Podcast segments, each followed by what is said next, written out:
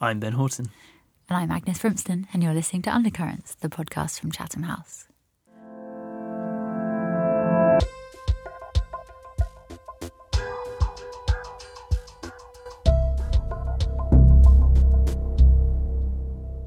Hello, and welcome back to another episode of Undercurrents. Agnes, are you there?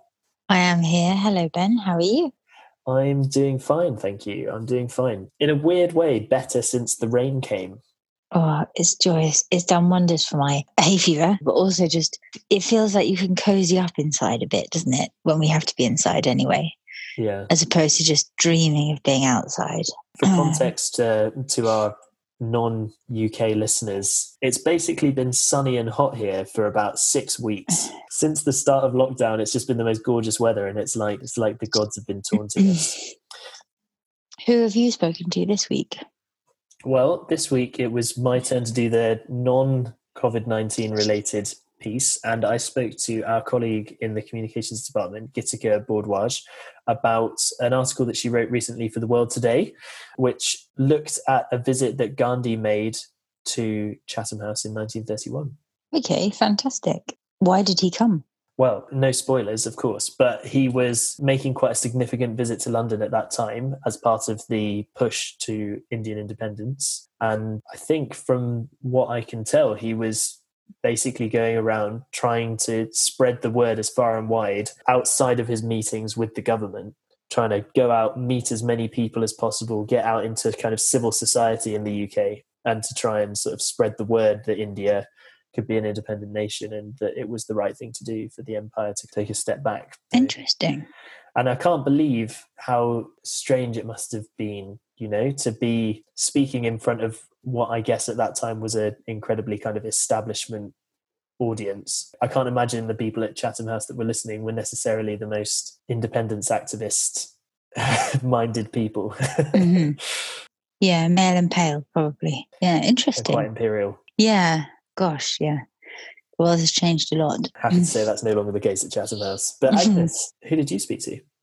So I spoke to Dr. Patricia Lewis, who is the research director of Conflict Science and Transformation and the director of the International Security Program at Chatham House, about an expert comment she wrote last week called Legal Provision for Crisis Preparedness Foresight, Not Hindsight, which is not potentially a hugely clear title. So it's a really interesting concept around basically how countries and governments could be better prepared for future crises and how we could mitigate them. So she's talking about basically having an agreement put together by different states as to what they feel they have to provide in the case of a crisis. So they'll all work together and hold each other accountable, whether the UN does that or another body. And she is looking at different sort of case studies of, of how prepared different countries were for coronavirus, looking at South Korea or the US or the UK, and what she thinks governments should plan for in the future and how they can plan differently.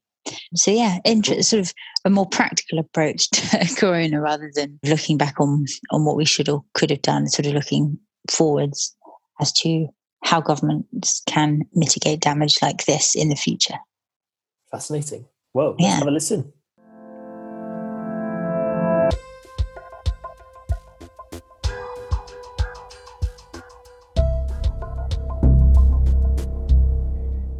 So, I am here with Dr. Patricia Lewis, who is a friend of the podcast, but also Research Director, Conflict Science and Transformation, and Director of International Security Program at Chatham House. Hello, Patricia. Hello, Agnes. How are you doing? I have a lot of hay fever, as you can hear, but how are you? I'm fine, thank you. Doing well. Good. Just because it's boring to always ask people how they're coping in this scenario when none of us are. crack on. So, we're here today to talk about an expert comment that you wrote for the Chatham House website called Legal Provision for Crisis Preparedness Foresight, Not Hindsight. I'm going to read the intro because that's a confusing title potentially. So, COVID 19 is proving to be a grave threat to humanity, but this is not a one off. There will be future crises, and we can be better prepared to mitigate them. Can you tell us a bit about what your article says? Yeah, so this began really because I through my career have been involved with a lot of work that has fed into preparedness for crises like this. When I was in California, I was part with colleagues um, in Monterey, part of a uh, CDC, that's the Center for Disease Controls in the United States, the under the National Institutes of Health in the Northern California, a big project that was run by Berkeley called PERC, which is the Preparedness for Emergency Response Research Centers. And these were all over the country. And uh, all over the country, there were drills, tabletop exercises, studies done on what you needed to do to prepare for pandemics, for you know, radioactive release, for toxic spills. You, you can you think of it. It could be a disaster, or it could be a human-made tragedy. And people spent days and days and days, weeks, years of their lives, some of them, working on this. And advising the government on how to prepare for the sort of thing that we've just seen now. The same things happened in this country. It's also happened in all in many other countries all over the world. Yeah, was that like when was that that you were in California? This work started around 2009, 2010.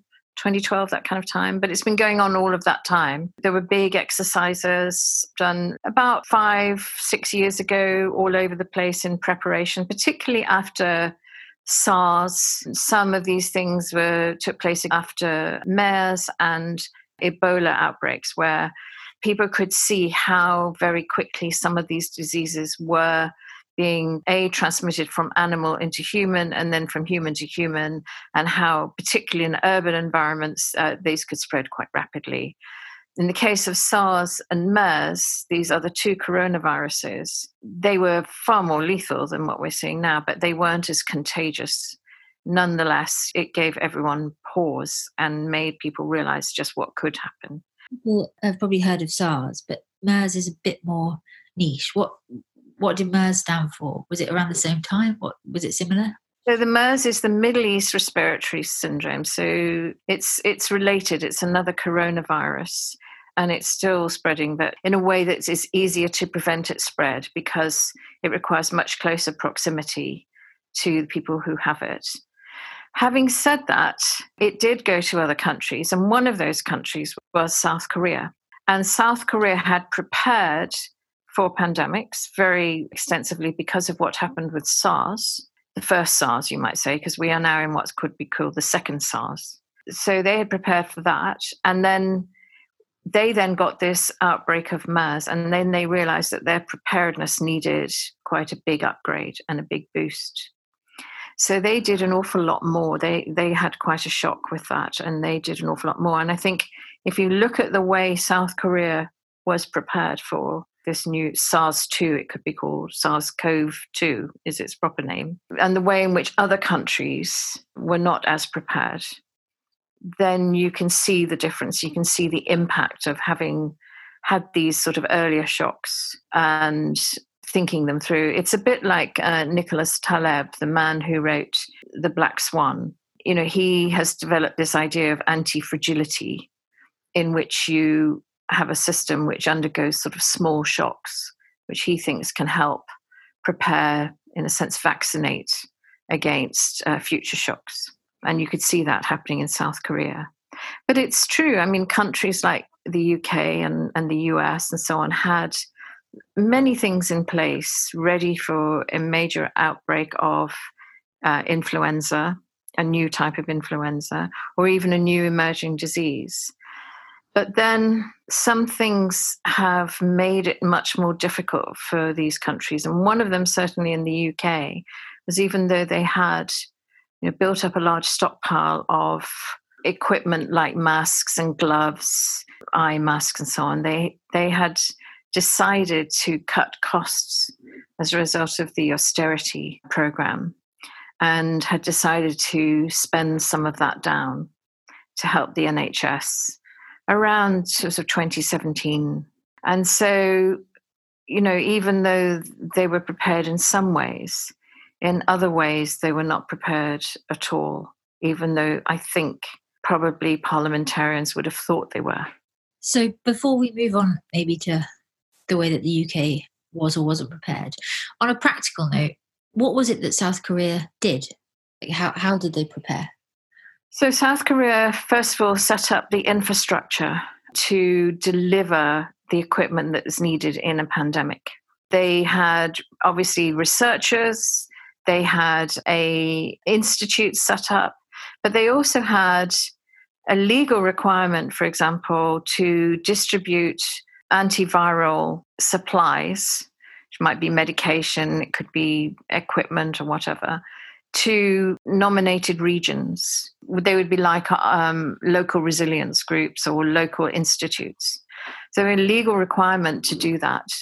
And they also took it, they, they had upped its level of significance and importance within their whole defense and security processes. And they saw it as a major threat. I think in this country, there were a group of people who really did understand that but somehow it hadn't kicked up into the higher political echelons quite as much. Now, having said that, last year, the Joint Committee Strategy, JNSS, decided in, rightly to hold an inquiry into the UK's preparedness for a pandemic. Unfortunately, because of the political turbulence in the UK last year, they opened up the inquiry and they had a few written submissions, but they never held any hearings. And then they had to close the inquiry at the election last year and haven't been able to reinstate it since. So it's not true that people weren't aware. And I think if you had asked the politicians who were really concerned and taken up with the issue, they would have been very surprised to hear that there were not adequate pre-positioned stocks of gloves and, and masks and so on. And I think that's one of the things that will have to be investigated afterwards as to how that happened and why it happened. So, this is why I think we need to have a legal requirement. So, before you go on to that, it is a, a difficult thing potentially to sell to the electorate the idea of spending money on things just in case when people potentially think that other things should be invested in. So in your piece you have a as you mentioned before you think there's a there should be a legal requirement but how can you guarantee that safeguarding of funding for things that you don't necessarily know you're going to need to spend money on it might be a waste of money uh, or it might save millions of lives this is a really important question. So, you know, we have exactly the same discussions, for example, in aircraft design. So, everyone wants cheap flights and everyone wants to reduce the carbon footprint, but everyone wants to fly safely. You know, there's a cost benefit exercise in all of that. But if you think about airlines, I think most, almost all of them, and any, any I would travel on would prioritize safety and we all know the ones that don't or we all think we do. But but you know the prioritization of safety when it comes to things like aircraft and the way in which we fly and air traffic control etc is paramount. And so it does cost yes. And it may be that the aircraft will fly forever and never have an incident in which case you might say well that was a waste of money. But you probably wouldn't. You probably think what a great aircraft. It had all of these safety features and it never had an accident so we have a problem, I think, in our societies about thinking like this. Engineers are trained to think like this, but many of us think, oh, that might not happen. And it's why you'll often see people say, well, I won't worry about insuring the contents of my house because it might not happen. I might not get broken into. I probably won't have a fire, etc., etc. And it isn't until those things happen that they realize that they would have been better off if they had insured. And it's why we make car insurance compulsory, because if we didn't make it compulsory, people would make the same calculations. And, you know, we, we do allow for third party only insurance when it comes to cars, so that if you do have an accident and you've caused it, then you have to pay for the other person's damage but you know you will then regret not not having had fully comprehensive insurance because you also have to pay for your damage. So we thought we have thought this through in many spheres. I think one of the great examples for me was in 1999 when it became very clear to computer scientists that we were about to have a catastrophe at the end of the year when the clocks changed and the computers were not programmed to go on to the year 2000 and that became the great y2k project a huge amount of work was done, and almost all of the computers in the whole world were fixed, or those that really mattered were fixed anyway. There were some glitches around the world, um, but in the end, none of the ones that would have seen airplanes falling, you know, or, or air traffic control not being able to cope, or hospital computers uh, failing, etc. None of those things happened in any major way. But if you talk to people now about Y2K and those who lived through it, they'll go, Well, you see, there's a very good example it never happened. So, what was the point of all that? I was just going to say it's become a joke because people thought it was ridiculous rather than realizing that nothing happened because people worked so hard to make sure nothing happened. Exactly. We have this all the way through with prevention. And, you know, it's the same with conflict prevention. And you could argue as well, it's the same with health. We all know what we should do for our health, what, you know, why we should, we shouldn't smoke, we shouldn't drink, we shouldn't, da, da, da, eat this, eat that. And we all know that. But, you know, hey, it might not happen. And I know someone who's 95 who smoked and drank all his life and he's fine. And so we it's very human to not do these things unless you're forced to. And that's my point. So I completely understand why in a time of austerity you might think, oh, will this really happen in the next couple of years? Can we get away with it? and you know isn't it a terrible waste of money you know do we really need masks do we really need goggles apparently they decided we didn't need goggles because then they would be too expensive to purchase and store and then we didn't need so many masks. Somebody probably you know did a best case analysis and decided that that's probably what would happen. And then we end up in this situation. And so it's really about saving us from ourselves. It's not being judgmental in that i think what happens in these situations is very human. But it's about understanding what we do and how, in a sense, like with car insurance, we have to be forced into doing the right thing quite often. Well, because it's also, if you're in the position of making judgments about how one spends money, I can see why prior to this you would think, okay, so I could stock up on goggles or I could buy another dialysis machine. You know, yeah it's not that anybody turns up to work going, you know what I'd like? I'd like to kill a lot of NHS health workers when there's a pandemic. Nobody did that, no. But your proposal is to use the UN Security Council. Right. So, well, so my, my proposal is that there should be national legislation in every country that doesn't have it. Yeah. And where they do have it, such as in the United States, you might want to look at improving it. Okay. That's my main proposal. Yeah. But and that's essentially to save us from ourselves. But I think as well that it could be helpful at the international level. And I've seen this in other things too, where you can demonstrate what you've done nationally to each other. So, what we do in this country affects everyone around us. You know, what the Netherlands is doing, what Italy was doing, it affected everyone in their region. So, regionally, it could help to have a mechanism where people explain what they're doing to help protect everyone against pandemics or other other crises. It doesn't have to be just pandemics. We've got climate change and a whole set of big crises coming down our way in terms of extreme weather events and everything. And this happens in other fields like the nuclear field. There is a mechanism in, for which countries can tell each other what steps they're taking to increase the security of their nuclear facilities for example. Because you know if we have god forbid another, you know, Fukushima or Chernobyl, it will affect everyone in the region. It doesn't stop at the border. And so there, there's a mechanism now that we have in which countries tell each other what they're doing. It's called assurance.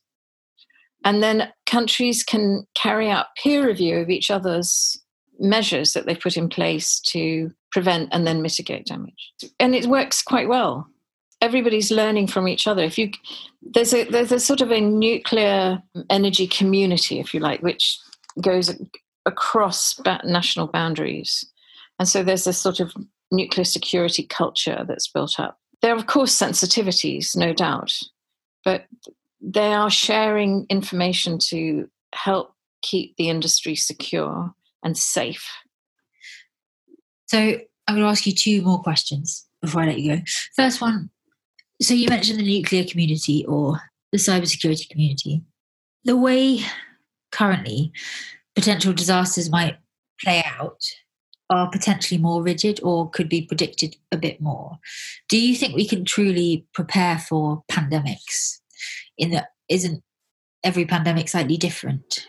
That's the tricky thing about health. There, you know, whether you need ventilators or masks, or actually whether you need dialysis machines, or and the investment required to have a broad enough range of things to protect people against everything is huge. I think that's true. Absolutely. So, so one of the things that you have to do is sort of work backwards, step yourself backwards from a whole set of crises, and then look underneath to see where there are some common denominators. So, for any infectious disease, gloves, masks, gowns is a no-brainer. You won't get it ever 100% right, but you can at least have done some due diligence work. As I say, engineers do this all the time. And then ventilators, you're right. I mean, who would have thought about you know having that number of ventilators needed but actually in the end we were able in many countries to ratchet up the number of ventilators and hospital beds quite quickly what we weren't able to do was produce the number of gloves and masks as quickly as possible and so i think one of the things that we have to understand are supply chains in this regard and have perhaps contingencies for emergency supply chains put in place so that would not mean that you'd necessarily be stockpiling huge numbers of things that you might never need, but that you would have in place a mechanism which then gathered together sectors of industry who had always known that they would be called upon in this instant. And you could do drills which included that. Uh, that's the kind of thing I mean. I, I don't mean that you have to prepare for every single emergency, and also you might not know exactly what will happen. But there are some due diligence common denominators that you can put in place for a whole range of emergencies. If you take, for example, people who live in earthquake areas, I lived in, in Northern California, and everyone's always expecting the big one. So, you know, we had regular drills for earthquakes, like people have fire drills. Everyone had a bag uh, at their door that was always packed with water, first aid kits, a radio, a torch, da da all that kind of thing. You were told what to put in it, and it always had to be there. There was a very different attitude. People were expecting it. People built new buildings, had to, by law, have built in particular dampening capabilities so it could withstand a certain level of earthquake and this is all over Tokyo is the same. You know, all of these countries who who are expecting earthquakes. So I think that there are things that you can do, and then people find that completely acceptable, even though it's quite costly, because they understand what the alternative is. And we're at a stage now, I think, where South Korea understood what the alternative was because of the infection of the MERS. We now understand quite differently to how we understood a year ago. And this is a moment i think to put that to so, sort of put some things in place so that in 30 years time the people then who are making decisions they may not understand but they will still have to do this. That's a very positive note to end on but i have one last question for you. We're all in lockdown patricia. We're all bored. What have you read or watched or listened to recently that's really gripped you aside from coronavirus, what would you recommend that our listeners try? Oh, one thing I'm doing is called the Self Isolation Choir, and we're singing the Messiah. And it's with a guy called Ben England, and anyone can join it. And there's like 3,000 people all over the world now in it. Oh, it's a very weird experience. Um, so it's on YouTube. You can join. You join it by paying a small amount of money, half of which goes to charity, and you can download or buy the Messiah score. They they can download it for you, so you don't have to pay. But it's somewhat easier sometimes to have the score to hand because there's a lot of a lot of notes in there, and it's fun. And and um, if you know other people who are doing it, you can kind of text each other during it, going, "God, that was great." And then there's a, a chat thing down the side, but you're singing on your own. You're not hearing everyone else, so it's a bit weird. So then the idea is that you record yourself on your phone and you send it in, and they kind of electronically mash it all together and there are going to be a soloists and an orchestra, and it will be the 31st of May, and it will go out. Well, that's wonderful. I'm very excited about that. We will link to that in uh, the show notes here, as we will also link to your article, Patricia. But thank Hopefully, you. you won't be able to hear me because I'm really rubbish, but it's fun. Thank you for talking to us and uh, stay safe. And I hope everyone stays safe. It's it's really great. Thanks a lot. Thank you.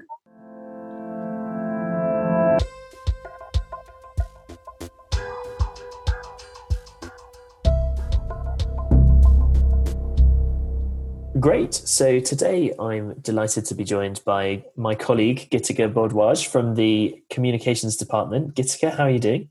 I'm good, thank you. How are you, Ben? Good. I'm I'm doing well. My brother is learning guitar in the background to this. So apologies if we've got a little musical interlude. I hope it's That's not great. too audible on the. Uh... I said he's learning guitar. very much a work in progress. But we're here today to talk about an article that you wrote for our magazine, The World Today, about a very exciting visit that happened to Chatham House in 1931 as part of what would become the regular series of events that Chatham House has become known for over its 100 years of history. So, Gitika, who came to Chatham House in 1931 that we need to talk about? Well, this article is the first in a series we're running this year to celebrate Chatham House's centenary. Of course, as you mentioned, Chatham House was formed in 1920 to be a place to discuss the most critical international issues of the time. And the aim of this series is to look back at some of those major people who have come throughout the organization's 100 year history. This article in particular explores Mahatma Gandhi, who mm. came to Chatham House in October 1931, and he spoke about the future of India through his eyes. We also assess how far India has since come with respect to some of the issues he spoke of um, almost 90 years ago in the hall at Chatham House. That's fascinating. So, why was Mahatma Gandhi in London in 1931? Well, the story of why Gandhi was in London is actually extremely interesting. His trip to Chatham House came at a crucial time in the Indian independence movement. And between 1930 and 1932, the British government had called a series of roundtable conferences to consider reform in India. There had been a growing, though far from unanimous acceptance in Britain, that India needed increased self rule. And as a result, a series of meetings were set up to determine how far along the path of self rule India could go.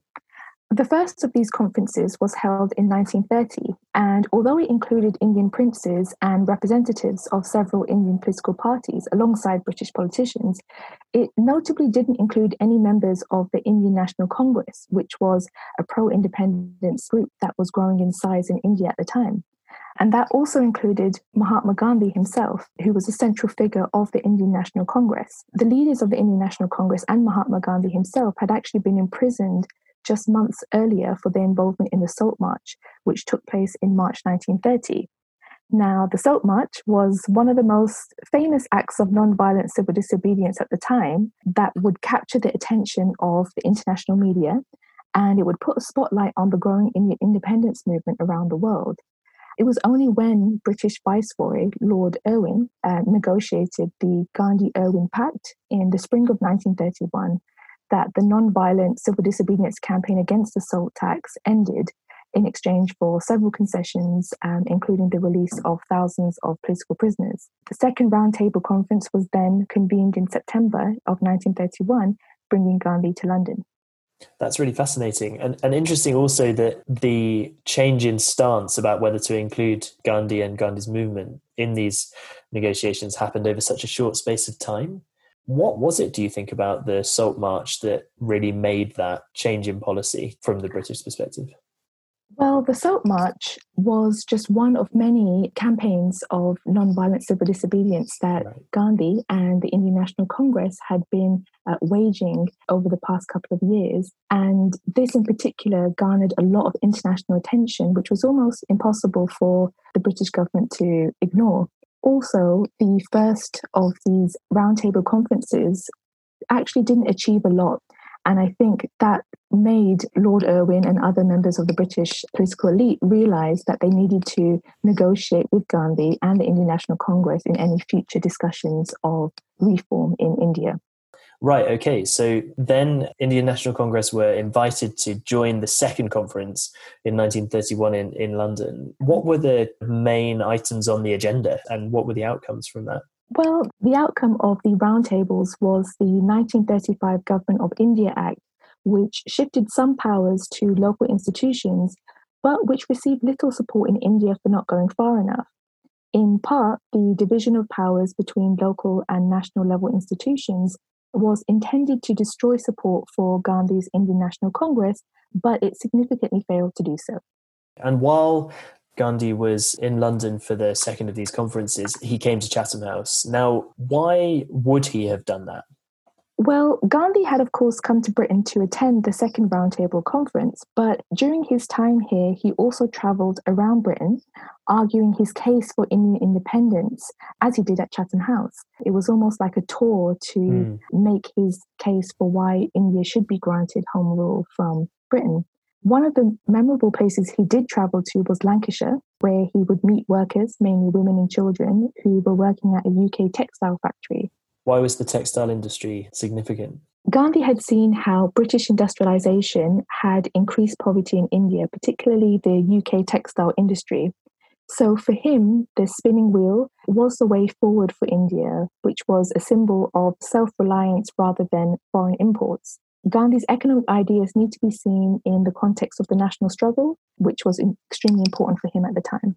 And so, set the scene for us. So, Gandhi came to speak at Chatham House. Like, who was there? Tell us a bit about that. So it was a Tuesday in late October when Mahatma Gandhi addressed an overflowing hall at Chatham House.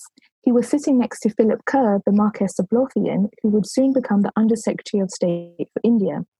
The room was filled with many of the type of people you would expect to find at Chatham House today, including diplomats, academics, members of the media, and also Chatham House members too and I guess in some ways an audience that was kind of representative of the British elite at that time, I suppose. Yes, exactly. And I think it's interesting when you see some of the questions and answers from the speech that some of those questions were quite critical of what Mahatma Gandhi had been saying.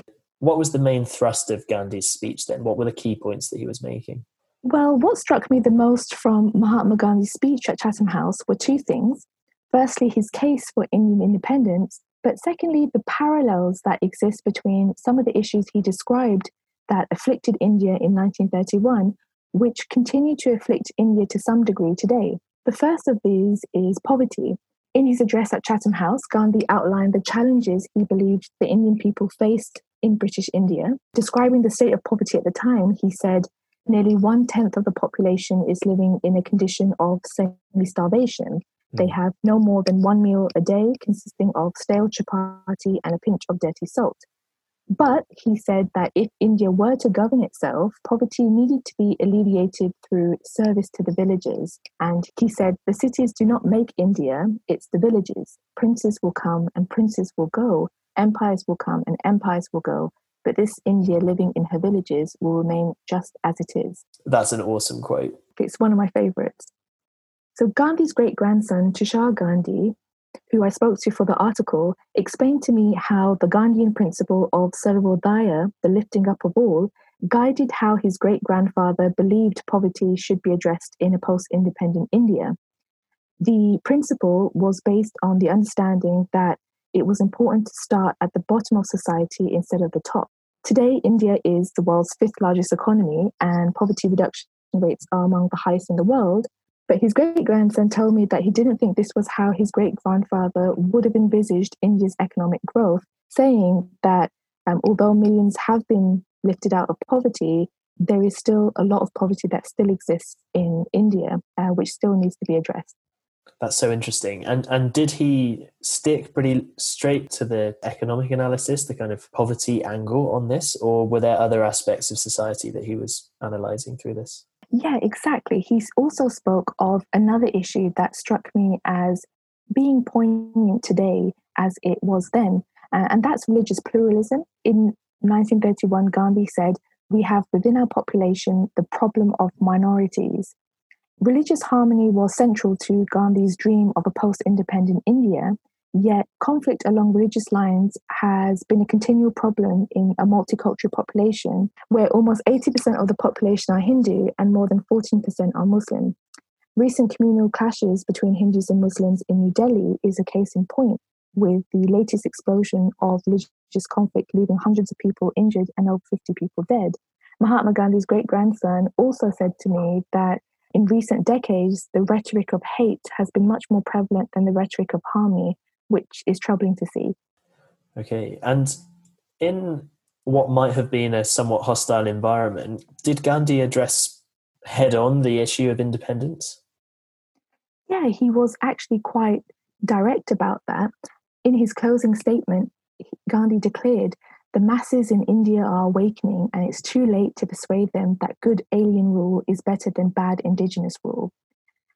In 1947, India would succeed in obtaining independence from the British Empire, but less than six months later, Gandhi would be assassinated. His legacy, however, would inspire civil rights activists and freedom movements around the world, from Martin Luther King in the US to Nelson Mandela in South Africa. The interesting question for me, however, was whether Gandhi continues to have the same appeal in modern India. And this isn't the case according to the experts I spoke to for the article. Nevertheless, for some, his principles are reawakening among Indian civil society in response to some of those challenges that Gandhi described in his speech almost 90 years ago at Chatham House. Wow, it sounds like it would have been a fascinating event to attend. Like sometimes you sit in the hall and you think, ah, oh, is this actually going to be significant years later? And it just shows that on certain occasions, speeches really were, and that they had mm-hmm. a kind of lasting impact in some ways. Could you tell us a bit more about the rest of the series that you're working on? Other additions in the series that we're hoping to explore include Millicent Fawcett, who had some involvement with Chatham House in its early years, uh, Mikhail Gorbachev, who came to Chatham House in the 1980s, and also Nelson Mandela, who also attended a Chatham House conference in 1996, which should be extremely exciting.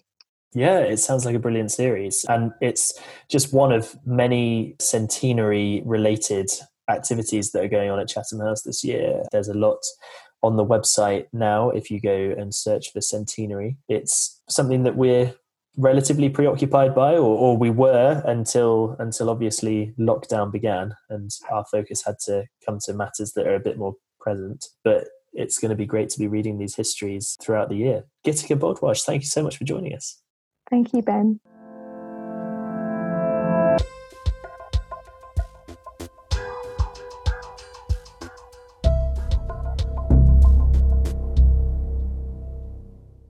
Great. What an interesting listen. Thank you, Ben and Gitika. Yeah, and you can read Gitika's article in the World Today on the Chatham House website now. And I believe the future instalments of her centenary series are also going to be available there. So keep an eye out for those. Excellent. You can also read Patricia's expert comment, which is what that interview is based on. We'll link below. Mm. I don't know if you've seen this. Sicily have just said if you visit this autumn, the island will pay for half of your flights. They released that yesterday. Yeah, the Italian island is offering a major incentive for all those who go there later this year in a move to reboot its tourism sector. The regional government will cover half the cost of visitors' flights and a third of their hotel expenses. So this sounds like an advert for Sicily. it's not. okay. But don't you think that's interesting? That's mm. fascinating. Yeah, and I, I yeah. guess we're going to have to, uh, like, increasingly, states are going to be responding in this way to try and kickstart, particularly the ones that are so reliant on tourism. if nothing else, if to have things booked in, you know, to know people are booking to come. Absolutely. Um, rather than promising it. But, but Agnes, where are you getting your news from? Like, where did you find that? Because I feel like one of the things that's been so strange in this crisis is that everything that I'm thinking about has then become kind of UK focused.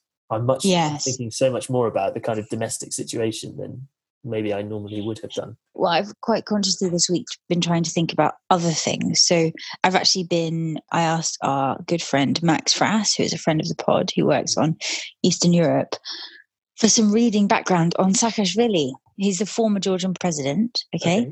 And he relaunched himself as a sort of Ukrainian reformist politician. Nothing really came of that, but Zelensky has just made him or is um, I mean, the coming days, Ukrainian MPs have to gather to vote on this because mm. Zelensky, president of Ukraine, is putting forward to be the new deputy prime minister for reforms. So there's a really great piece by the Atlantic Council called Is Saakashvili the Right Choice for Ukraine, which is really interesting, by Peter Dickinson. Then there's um, a Georgian perspective on Eurasia Net called um, Saakashvili Seeks Return as Ukraine's Vice Premier. The former Georgian president is having a second go at Ukrainian politics. He's just such an interesting figure because he keeps coming back in different forms. So I'm trying to educate myself on something that isn't to do with Corona. What about you, though, Ben? Where are you getting your news from at the moment that isn't? just sounds so nice to be thinking about something else. I'm not following things very well in terms of the international situation, but I think, to be honest, I'm getting a lot of it from podcasts. And far be interesting to be trying to get our listeners to to listen to other things, but I'm sure many of them are already aware. But I think, yeah, the Daily from the New York Times has been doing mm-hmm. some really interesting stuff that's not just what's President Trump doing about this. They've really looked at the kind of local response and the state response to coronavirus and also how it's changed New York as a city. Which I found really, really interesting just from a community perspective. And I think also talking politics, which I'm sure many people listen to. They're fantastic. The team over there at, Cambridge University, they've been doing some really interesting interviews with people outside of the UK. I've particularly enjoyed the ones they've been doing on Italy and the mm-hmm. situation there. So, yeah, I mean, I would, I wish I could say that I was reading all of the kind of international newspapers and keeping up to date, but I think it's a lot of listening from my side. And when are you listening to podcasts? Because I think this is a problem a lot of people are facing at the moment now that you know commutes have been cut or yeah when are you finding the time to do to do that just all day long i've got no one to talk really? to yeah just lonely, lonely at work normally my colleagues just get a stream of consciousness from me at work that's all they get all of my innermost thoughts need to be shared with the entire with the entire team but actually now they're not around sadly and i can't be bothered to whatsapp them all all of these thoughts so i'm just i'm left with my thoughts and my podcasts. So cool. So my iPhone's getting a lot of use. Interesting. People have been getting in touch through the website uh, with particular in- issues they want to talk about, they want us to talk about, which has been really interesting to hear from you. So please keep doing that or get in contact with us via Twitter. I'm at Agnes Frim and Ben is at Ben R. Horton. Absolutely. And uh, thanks very much for listening, as ever. And in the meantime, I'm Ben Horton. I'm Agnes Frimston, and you've been listening to Undercurrents.